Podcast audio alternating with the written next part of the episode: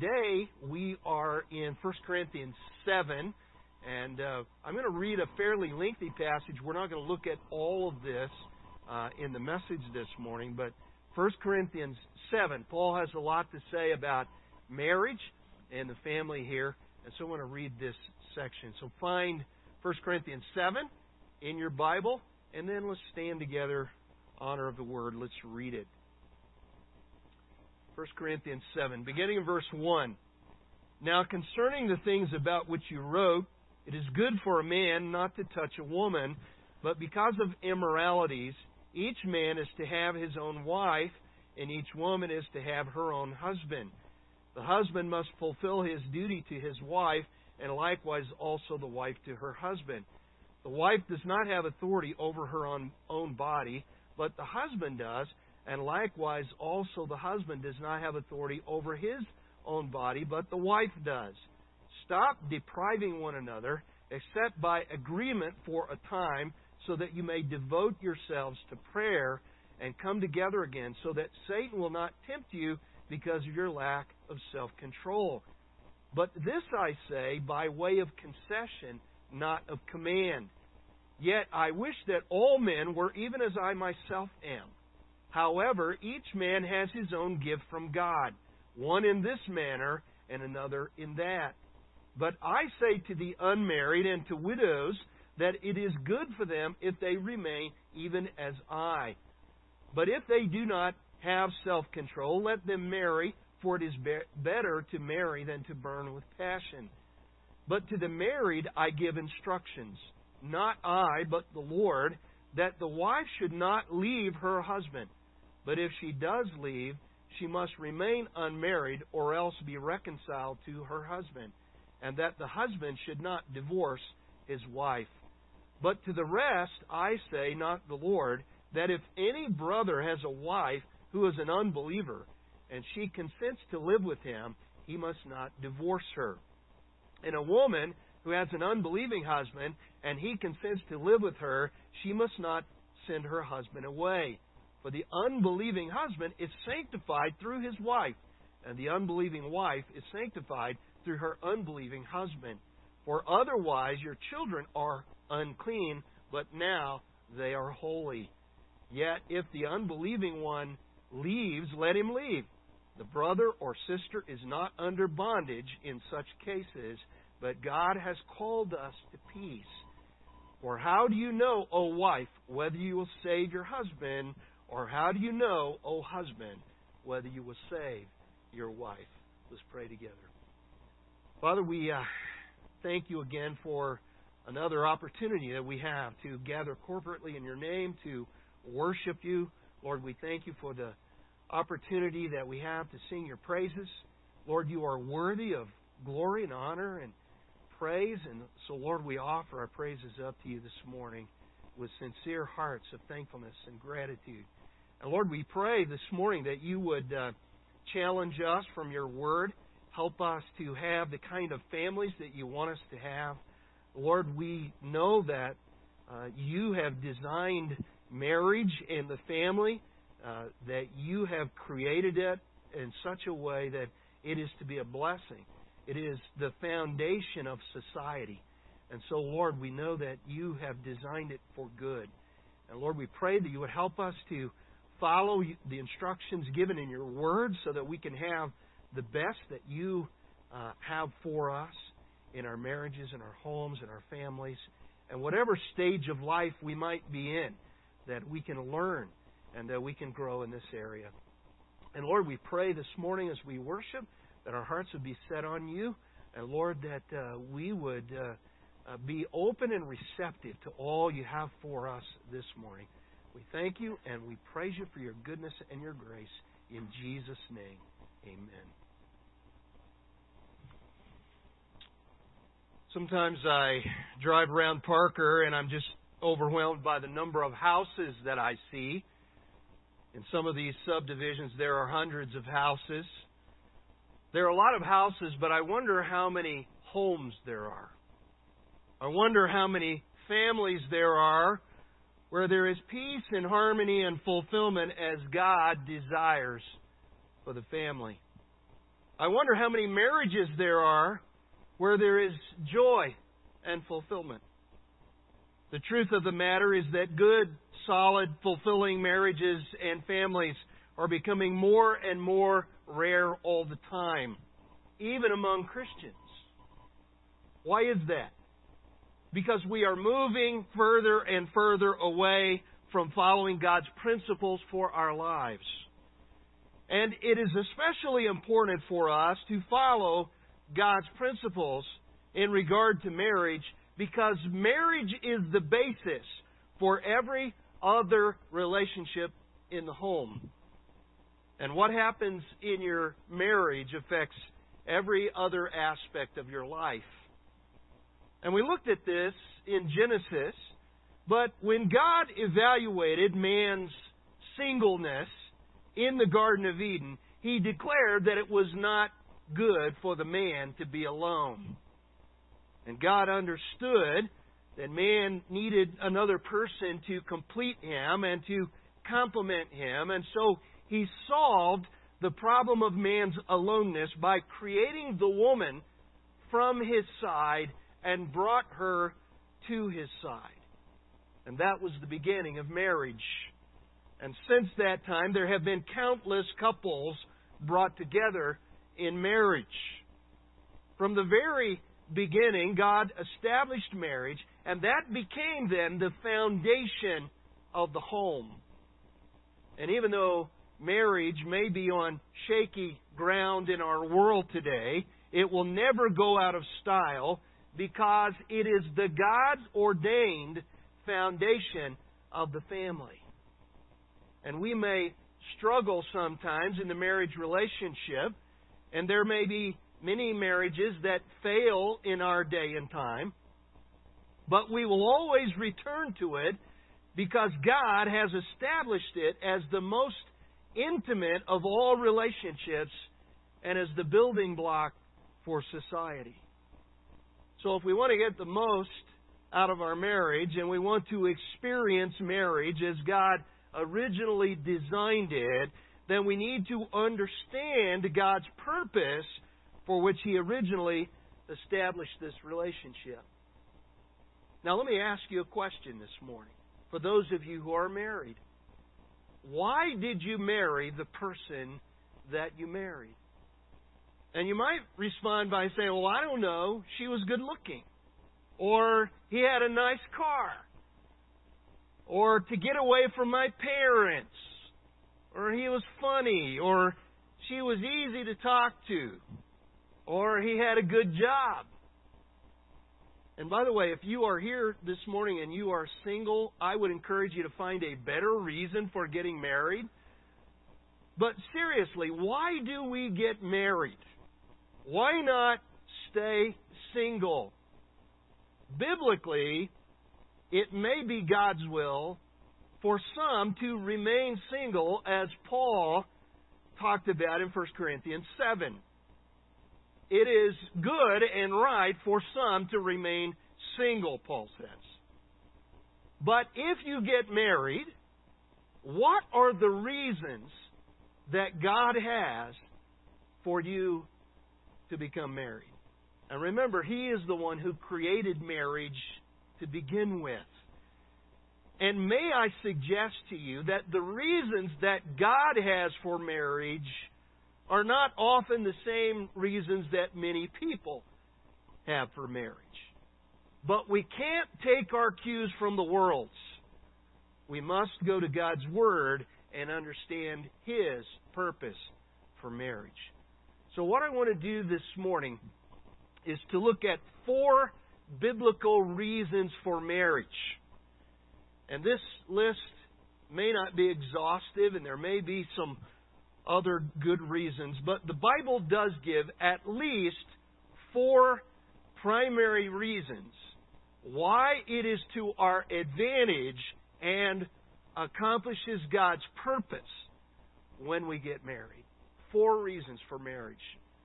The first one is purity. Purity. Turn again in your Bible to 1 Corinthians 7. And I want to read those first five verses again. Now, concerning the things about which you wrote, apparently Paul had written some questions about this, or uh, the Corinthians, excuse me, had written some questions to Paul about this. It is good for a man not to touch a woman, but because of immoralities, let each man have his own wife, and let each woman have her own husband. Let the husband fulfill his duty to his wife, and likewise also the wife to her husband. The wife does not have authority over her own body, but the husband does. And likewise also the husband does not have authority over his own body, but the wife does. Stop depriving one another, except by agreement for a time, that you may devote yourselves to prayer and come together again, lest Satan tempt you because of your lack of self control. Now, God has created us as sexual creatures. And sometimes when I see all the ways in which our world seems to be so preoccupied with sex, it makes me wonder why God made us so sexually driven. But God is the one who created sexuality. And He intends for that to become a powerful bond of intimacy when it is kept in the proper boundary of marriage. So Paul tells us here that marriage is given by God for the purpose, first of all, of preventing sexual immorality. Verse 1 is very clear. It means, men, keep your hands off of women sexually except for your own wife, and vice versa. But verses 3 through 5 teach that it is the exact opposite for a spouse.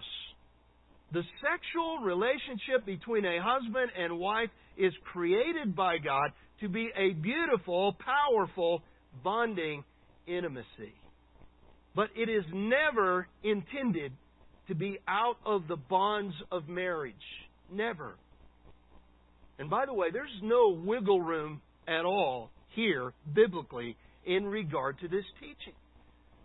You know, there are some gray areas when it comes to certain acts of uh, aspects of morality and ethics. This is not one of them. This one is crystal clear. The Bible is not always clear on some issues, but there is absolutely no doubt on this one. Both adultery and fornication are absolutely con- condemned in the Scripture. And you know, we live in a day when Christians, even Christians, do not always know what the Bible teaches. And even Christians in our day are not always clear on what God declares to be sin. And I'm always amazed when I meet people who claim to be Christians and yet they see nothing at all wrong with two unmarried people living together. They, they don't understand what the Bible has to say. But the Bible's clear on this. And Paul said this is one of the reasons why God established marriage. He wants us to remain pure sexually. He doesn't want believers to fall into the sin of sexual immorality. And by the way, the word that Paul uses for fornication in the King James or immoralities in the New American Standard in verse 2 is the word porneia. It means illicit sexual intercourse of any kind. It includes adultery, fornication, homosexuality, lesbianism, intercourse with animals, etc. That is straight from Strong's Encyclopedic Concordance. Turn with me to Proverbs 5 for a moment. Proverbs 5, and let's read verses 15 through 20. Drink water from your own cistern, and fresh water from your own well. Should your springs be dispersed abroad, streams of water in the streets? Let them be yours alone, and not for strangers with you. Let your fountain be blessed, and rejoice in the wife of your youth. As a loving hind and a graceful doe, let her breast satisfy you at all times, be exhilarated always with her love. For why should you, my son, be exhilarated with an adulteress and embrace the bosom of a foreigner? These, of course, are figures of speech. Using the analogy of water, Solomon warns against sexual immorality and the righteous fulfillment of sexual fidelity in marriage. The author of Hebrews wrote, Let marriage be held in honor among all, and let the marriage bed be undefiled, for fornicators and adulterers God will judge. You say, Pastor, are you sure that sexual intercourse outside of marriage is sin? Absolutely sure. Isn't it clear? Isn't it absolutely clear? There's no doubt about it. Uh, Tim Challies writes Adultery is a serious matter. At least it is a serious matter in the mind and heart of God who created sex and marriage and who puts wise boundaries on them both. Why is adultery such a serious sin? In his book, Married for God, Christopher Ash provides six reasons why adultery is so serious. First, adultery is a turning away of a promise from a promise. It is the forsaking of the marriage vows. At its heart, adultery is a forsaking of promises made in the presence of God, and in that way is a turning away from God Himself. Second, adultery leads the adulterer from security to chaos. By its very nature, adultery leads the adulterer into a life of torn loyalties. Ash explains that once the promise is broken, the barrier is breached, the secure wall of marriage is torn down, an adulterer finds he or she has not, after all, exchanged one secure place, his marriage, for another secure place, his new relationship with his mistress. That is the illusion but he will quickly discover that he has entered into a world of insecurity and divided loyalties. He enters into the sphere of a divided life, a divided family, divided memories, and the security of the marriage is gone. He moves into the realm of shifting sand morally.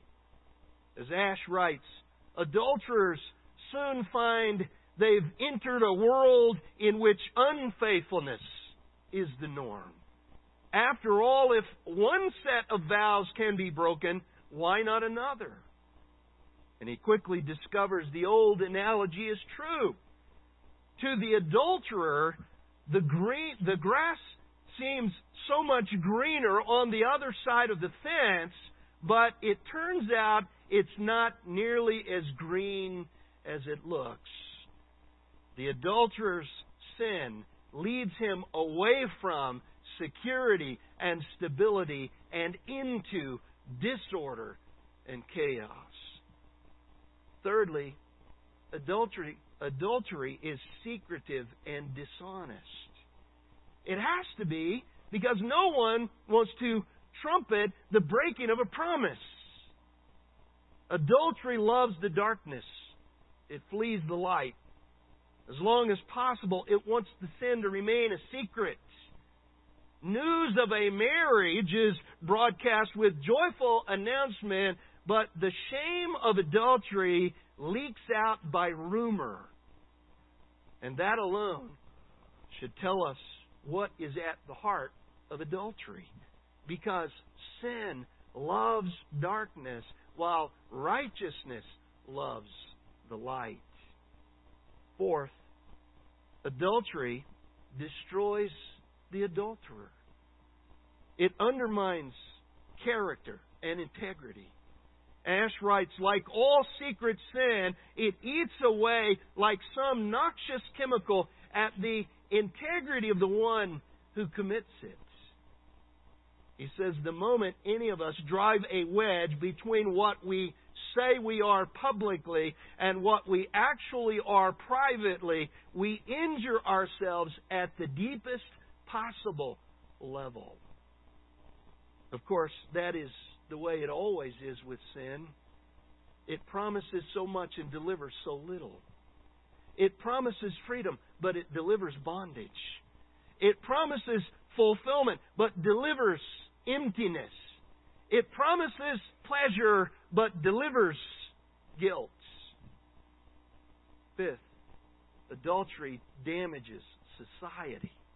It damages society. Ash says each act of adultery is like a wrecker's ball taking a swing at the secure walls of the social fabric of society. And you know, we love to think that our sins only affect us. But the truth of the matter is, our sin always goes way beyond just us. It carries consequences for many, many others. And this leads us to the final reason adultery is so serious. It hurts children deeply. Children are the innocent victims of adultery, especially when it leads to divorce. You know, children thrive where there is structure and stability. But adultery brings chaos and instability into their worlds. It creates conflict with their parents and it results in disharmony and instability that can literally destroy their lives. And so, for all these reasons, the Bible strongly warns against adultery. It says simply, You shall not commit adultery in the Ten Commandments. It says, Can a man take fire in his bosom and his clothes not be burned? Or can a man walk on hot coals and his feet not be scorched? So is the one who goes into his neighbor's wife. Whoever touches her will not go unpunished. That's Proverbs 6, 27 to 29. It says, the one who commits adultery with a woman is lacking sense.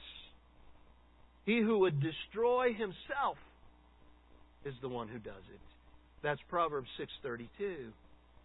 It says, "Let marriage be held in honor among all, and let the marriage bed be undefiled for fornicators and adulterers God will judge. God will judge.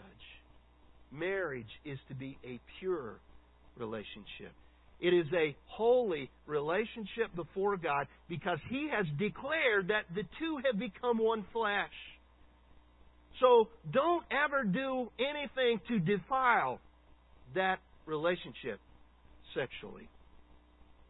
Purity is one reason for marriage. But there's a second reason, and that is permanence. Permanence. Turn with me to Matthew 19.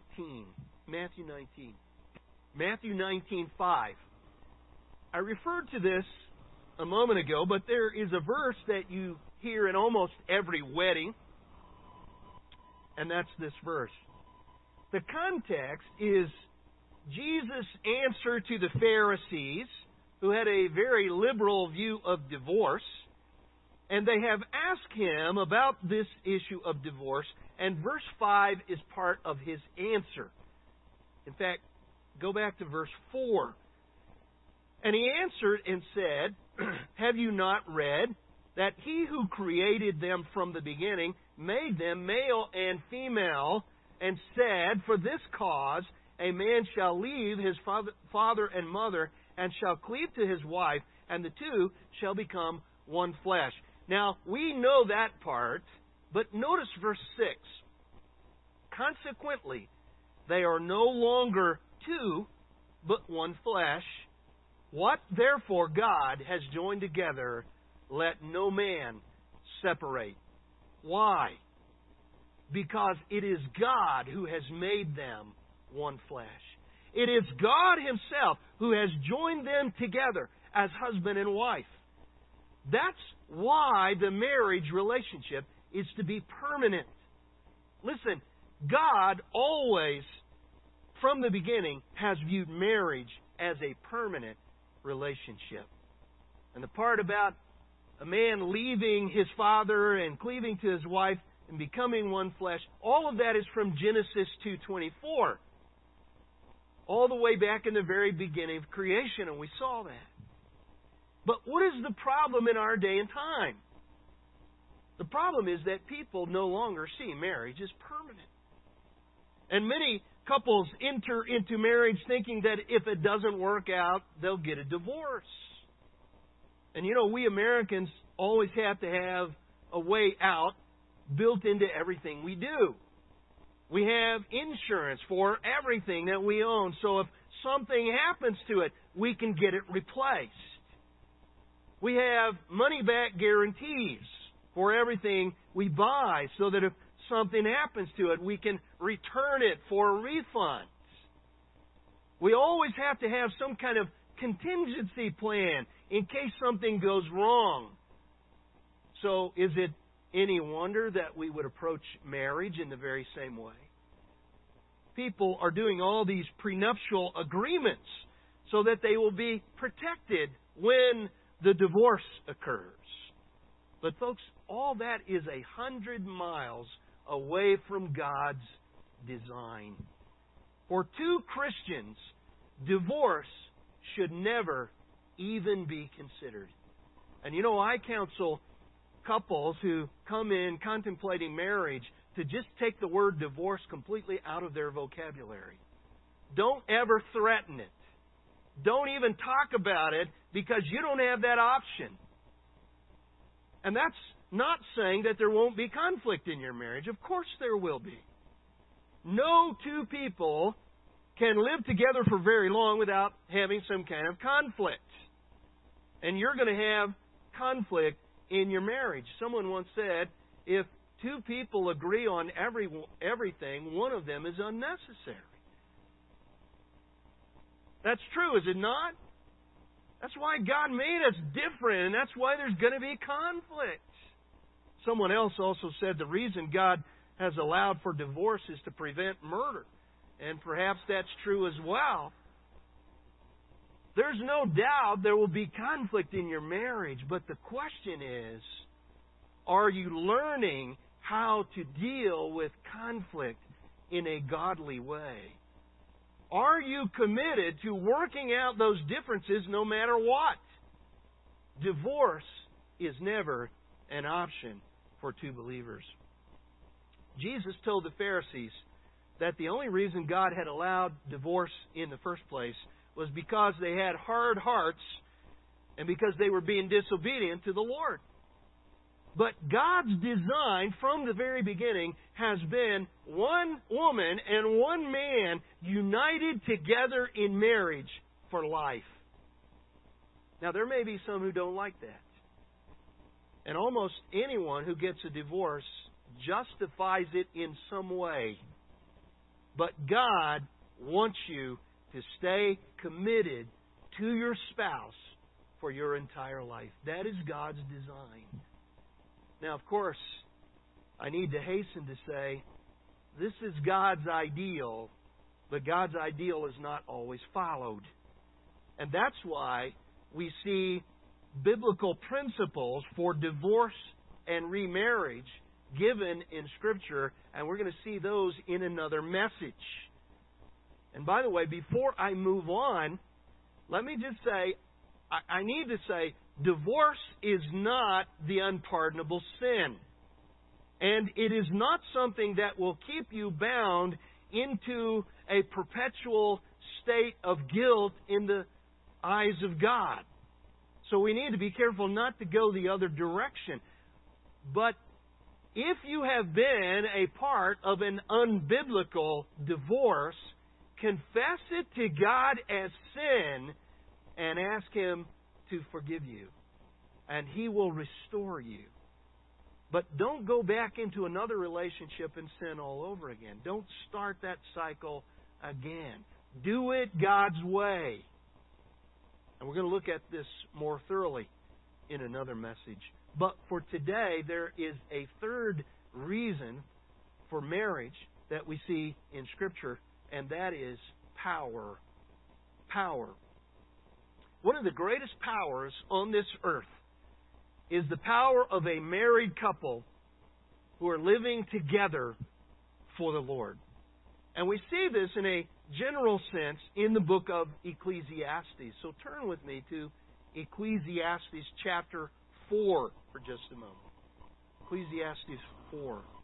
Notice, first of all, verse 9. Two are better than one because they have a good return for their labor. This is describing the power of mutual effort. Look at verse 10. For, either, for if either of them falls, the one will lift up his companion, but woe to the one who falls when there is not another to lift him up. This is talking about mutual support. Verse 11. Furthermore, if two lie down together, they keep warm, but how can one be warm alone? Here we have mutual encouragement. And then verse 12 if anyone can overpower him who is alone, two can resist him. Mutual strength. Now, this can be applied to the general principle, of the power of two, but it especially applies in marriage. There is great power in the union of two lives together. And that's one reason why God has ordained marriage. Now, we've already seen this in Genesis chapter 2. The Bible tells us in Genesis 2:22 that when he made the woman, he fashioned her. And as I pointed out, the Hebrew word for fashioned there is a word that means to rebuild in such a way as to cause to flourish. The man flourished as a result of the woman being made by God, but the relationship was intended by God to be one that flourishes. In other words, the man is better because of the woman, and the woman is better because of the man. They complement each other and they help complete one another. God intends for marriage to enhance our lives.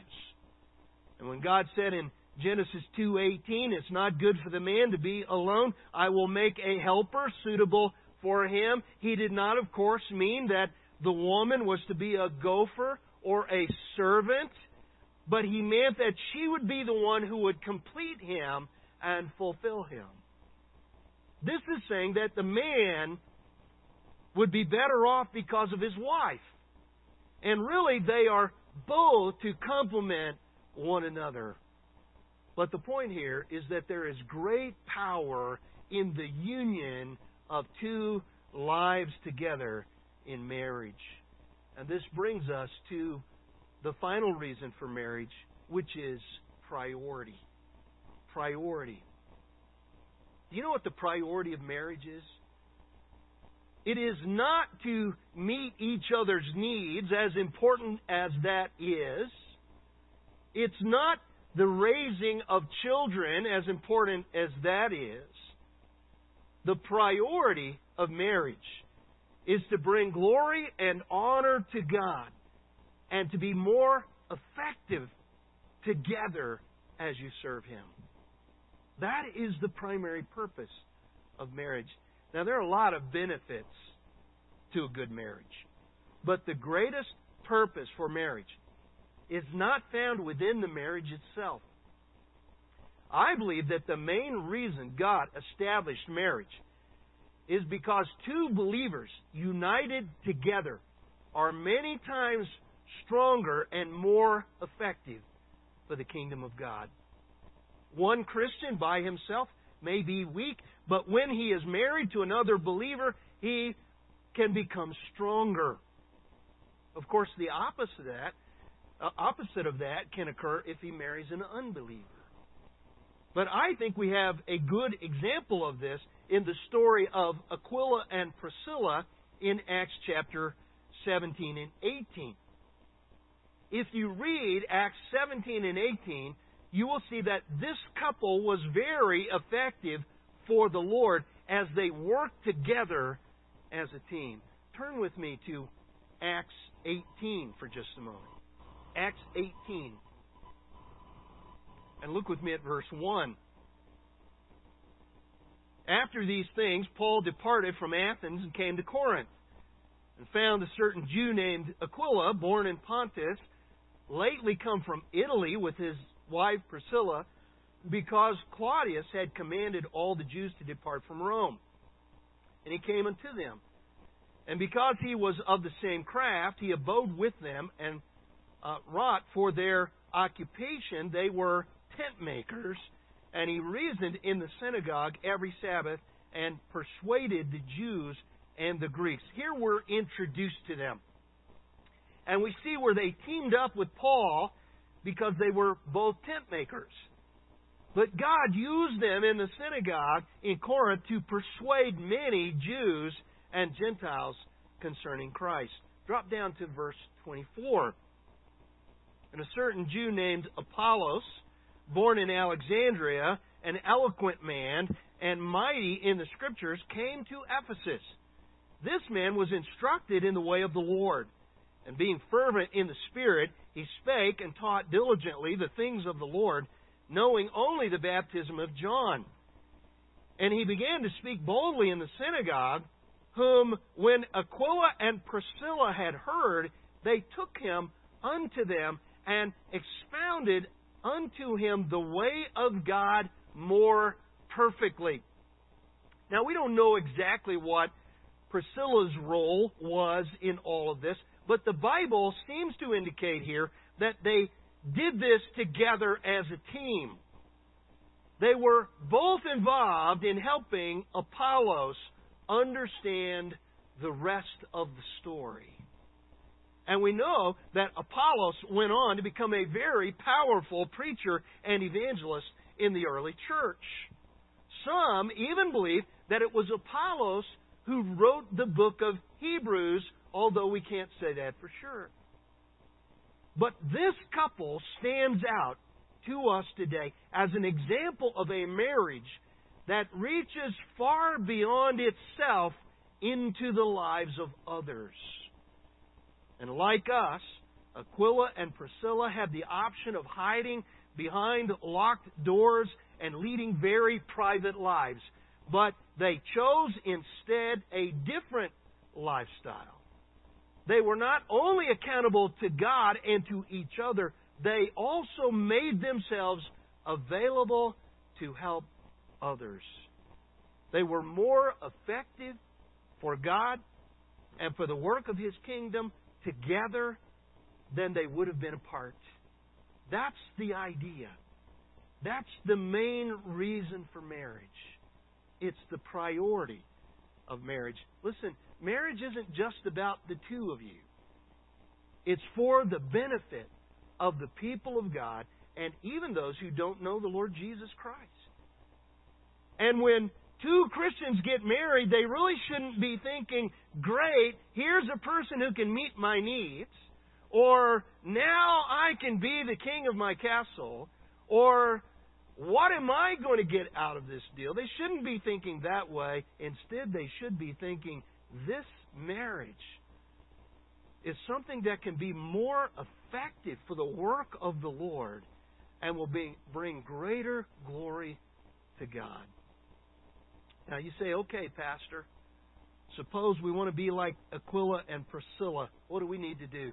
Let me suggest, suggest very quickly four applications. Number one, give up.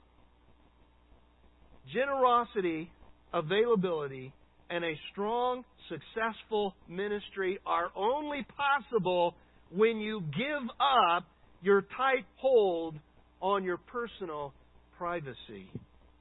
The selfish attitude of me, mine, and more can never be part of this lifestyle. Secondly, reach out. There are plenty of people around who need what only you can give. Find those around you who are in need and reach out to them and make a difference in their lives. And this will no doubt take some sacrifice on your part, but it will be worth it in the long run. Thirdly, take in. Don't close your door. Instead, invite people into your life and share with them from your abundance. Use your home as a regular place of ministry. Practice hospitality. And then, fourthly, start now.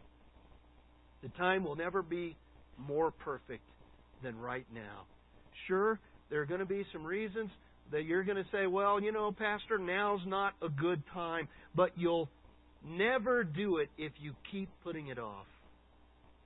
There will never be an ideal time. Just decide you're going to do it, and you're going to do it now. What about your marriage today? Is it all about God's purposes? It should be. This is God's design for your marriage. Let's pray together. Father, we pray this morning you'll help us to have marriages that honor you, marriages that please you, marriages that are all about what you want us to accomplish. And Lord, we pray that you would help us to see marriage from a different perspective, from your perspective today. And Lord, that uh, we would know that you have a good design. It is what you have created. So, Lord, help us to protect our marriages, that we won't become involved in sexual immorality in any way, that we would we would have Uh, the right goals, the right priorities in our marriages. And Lord, we pray that as we seek to do that, that you would bless and help us. Lord, we ask this morning that if there's anyone here that maybe does not know Christ as Lord and Savior, Lord, we ask that you will convict their hearts, help them to understand the gospel and to come to know you as always, and to give that opportunity for people to respond. Lord, we pray that all of us as believers that we would would be about your work, that we would be about your business, and that we would be uh, redeeming the time. Uh, Lord, we know the days are evil, and we know that your coming is near. And so, Lord, we, we pray that you'd help us to be diligent in redeeming the time. So, Lord, we pray today that you would do a work in our hearts. And we ask this in Christ's name.